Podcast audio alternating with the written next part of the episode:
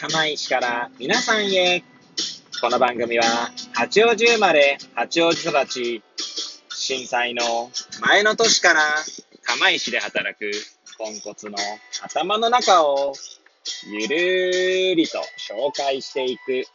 そんな番組です。はい、皆さんいかがお過ごしでしょうか？変な髪型をしたポンコツ薬剤師こと町田和俊でございます。というわけでですね、今日も気軽にゆるりとおしゃべりしていきたいと思います。さてさて、今日は何の話をしようかなって感じなんですけれども、収録日時はですね、令和3年5月の31日の月曜日、時刻は8時55分を回ったところでございます。今日はですね、遅番出勤ですので、今娘をですね、保育園に送り届けて、これから出勤でございますね。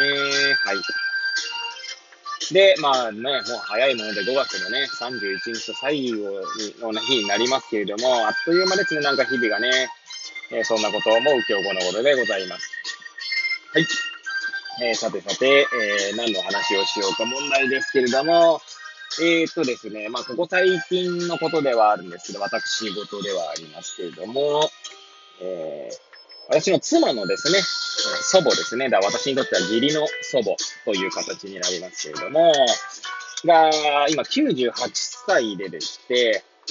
まあ、そろそろですね、まあ、寿命を迎えようとしているというところでですね、いろいろと、まあ、経験したことがありましたので、今日はまあ、そのいくつかをですね、まあ、全部喋れるかどうかわかんないですし、もしかしたら全部喋れるかもしれないんですけれども、まあ、喋っていきたいな、なんて思います。はい。えーもしよければ最後までお聞きいただければ幸いでございます。はい。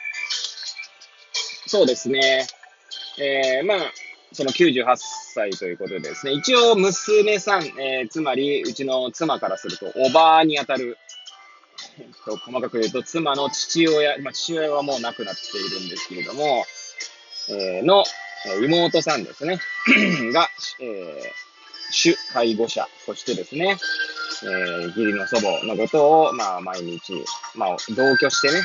まあ、二人暮らしみたいな感じなんですけど、まあ、見ているんですね。で、まあ、そうですね。で、最近なんですけれども、ちょっと誤嚥、えー要は飲み込む際にですね、誤ってこう、期間、ちなみに私たちが飲み込むときには、えーこの喉、ちょっとしたあたりですか、喉ぐらいですかね、食道、えーつまり胃の方に行く道と、えー気管、えーつまり肺の方に行く道と二つに分かれているんですね。で、それを、えーその食べるときには食道に行くように。で、普段食べないときは、えー空気が、空気をね、吸い込むわけですから、肺の方に、気管の方に行くように。で、あれ、そういったことをですね、反射的に我々の体はやっているわけですね。で、それがですね、まあ、ね年齢を重ね、えーそういった機能が衰えてきた場合に、誤嚥、えー誤って嚥下する、嚥下って飲み込むということで、それを嚥下の嚥の字書いて誤嚥ですけども、誤嚥してしまって、で、本来ですね、食べ物とかっていうのは肺の方には行きませんので、行ってしまうとですね、そこで炎症が起こって、まあ、肺炎と、まあ、よく聞きますよね。で、それがよく言う誤嚥性肺炎ということで言われるんですけれども、ちょうどですね、まあ、義理の祖母も、誤嚥性肺炎を起こしてしまったんですね。で、まあ、そろそろですね、ちょっとこう、まあ、98歳ですし、いやなかなかその肺炎の時にですね、炎症反応といってですね、まあ、血液中にその炎症しているというのを示すですね、まあ、検査値みたいのがあるんですけど、まあ、もちろんその検査値で判断することの是非みたいな賛否あるんですけれども、まあ、一般的にはですね、はい。まあ、そういった検査値を見て、炎症が起こしているという判断をするんですね。あとは熱が出ているかとか、まあ、全身状態、まあ、検査値だけじゃないんですけれども、で、まあ、すでにですね、その在宅医療といって、訪問診療といってですね、医者の方、医者がですね、その、お家の方に、訪問して、診察してくれるというのでやっておりましたので、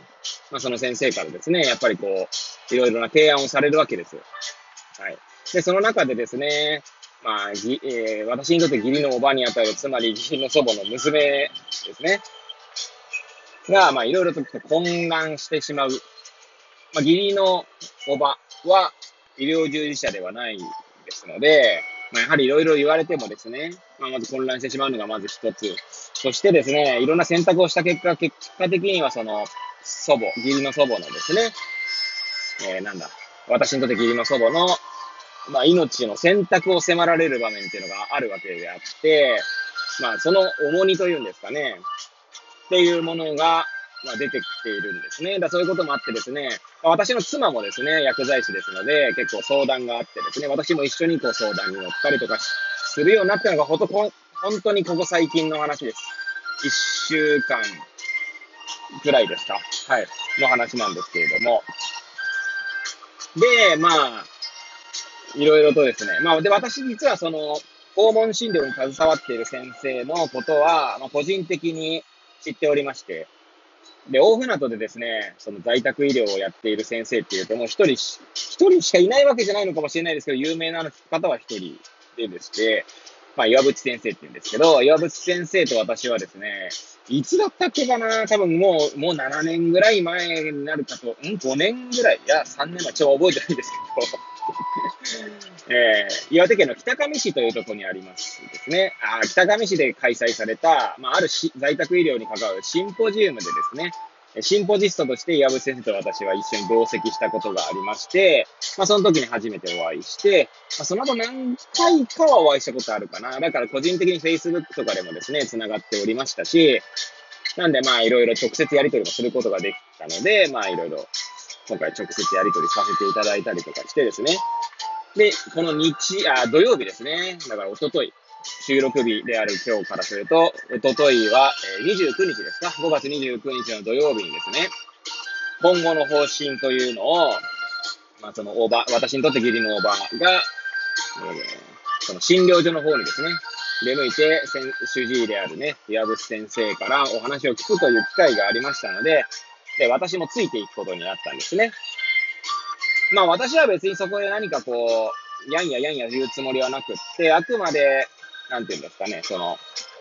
えー、一応義理のおばにあたる方のですね、まあなんだろう、サポートができればいいかなぐらいな感じで、はい、行ってまいりましたね。で、まあまず思ったのは、なんかその岩渕先生のこの診察時の説明とか、えー、今後の選択ですね。っていうところを聞いていてですね、まあ、とても私にとって、私は医療従事者の端くれとしてすごい経験、まあ、いい経験だったなと思うのがまず一つですね。はい。とても丁寧に先生説明していましたし、あとはですね、その ACP という、まあ、アドバンストケアプランニングというのが、まあ、よ俗にね、いうあの人生会議みたいな形で略されておりますけれども、まあ、そういった機会に、まあ今恵まれているわけです。恵まれているというと語弊はありますけれども、まあ私自身ですね、私の、えー、祖父母、父方の祖父母と母方の祖父母というのはですね、まあもう全員亡くなってしまっているんですけど、私がですね、その決、例えばその、なんだろうな、将来の決定、ある、その ACP のような場面に、にいたことはあんまないんですね。というのも、えー、私の記憶が確かなら全員施設とか入っていたと思いますし、入院して亡くなったりとかもあったと思いますし、在宅医療で見取りという形に進もうとしたことがあんまなかったと思うんですよね。私の記憶が確かならばなので、えー、これを聞いたもしですね、私の両親が聞いていたんだとすると、いやいやいや、そうじゃないよとかって言われそうな気もするんですけれども、はい。まあ、なので、まあ、それはさておきですね。少なくとも私の記憶ではそういった記憶しかなくって、まあ、仮にですね、そういった場面があったとしても、孫である私がそこにこう、えー、主にこう関わるかっていうと、なかなか関わる機会もなかったと思うんですよね。まあ、当時はですね、学生でしたし、はい。まあ、今こうしてですね、一応薬剤師という医療従事者の端くれであるっていうところから、まあそういった、えー、まあ私、私にとっては義理の祖母ですけれども、はい。その在宅医療の見取りというところにですね、まあ、当事者の家族の一員として関わる機会を得たわけですね。はい。で、まあ、やはりこう、ACP の知識とか人生会議の知識とかっていうものは一応、ちょっとはね、まあ一般の方よりはあるとは思うんですが、いざ自分がその当事者の家族としてですね、そういった場面をそう遭遇するっていうのはもう初めての経験だったので、やっぱり違いますよね、知識と経験という意味だと。はい。まあ、なかなかですね、決めるって、その選択をするっていうこと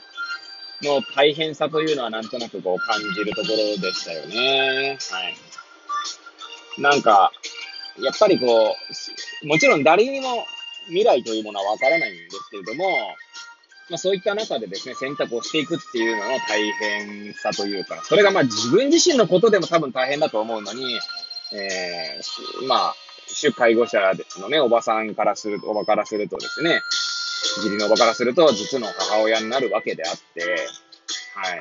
いや、その選択の重圧というものをですね、まあ、感じる次第でございましたね。はい。やっぱり理屈で、ね、片付く問題じゃないなというのを改めて思うところですね。はい。まあそんな感じでですね、まあちょっと今日の帰りの収録でもですね、続きましてって形でやっていきたいとは思いますけれども、まあそんなことを感じるね、えー、ひとときでございました。はい。えー、まあぐだぐだとですね、語ってまいりましたが、えー、いつものようにですね、これを聞いていただいた皆さんには、えー、本当に毎日ね、最後まで聞いていただき、誠にありがとうございます。はい。えー、これを聞いていただいた皆さんが、より良い一日を過ごせますようにとお祈りさせていただいて、今日の放送を終了したいと思います。それではまた明日皆さんお会いいたしましょう。さようなら。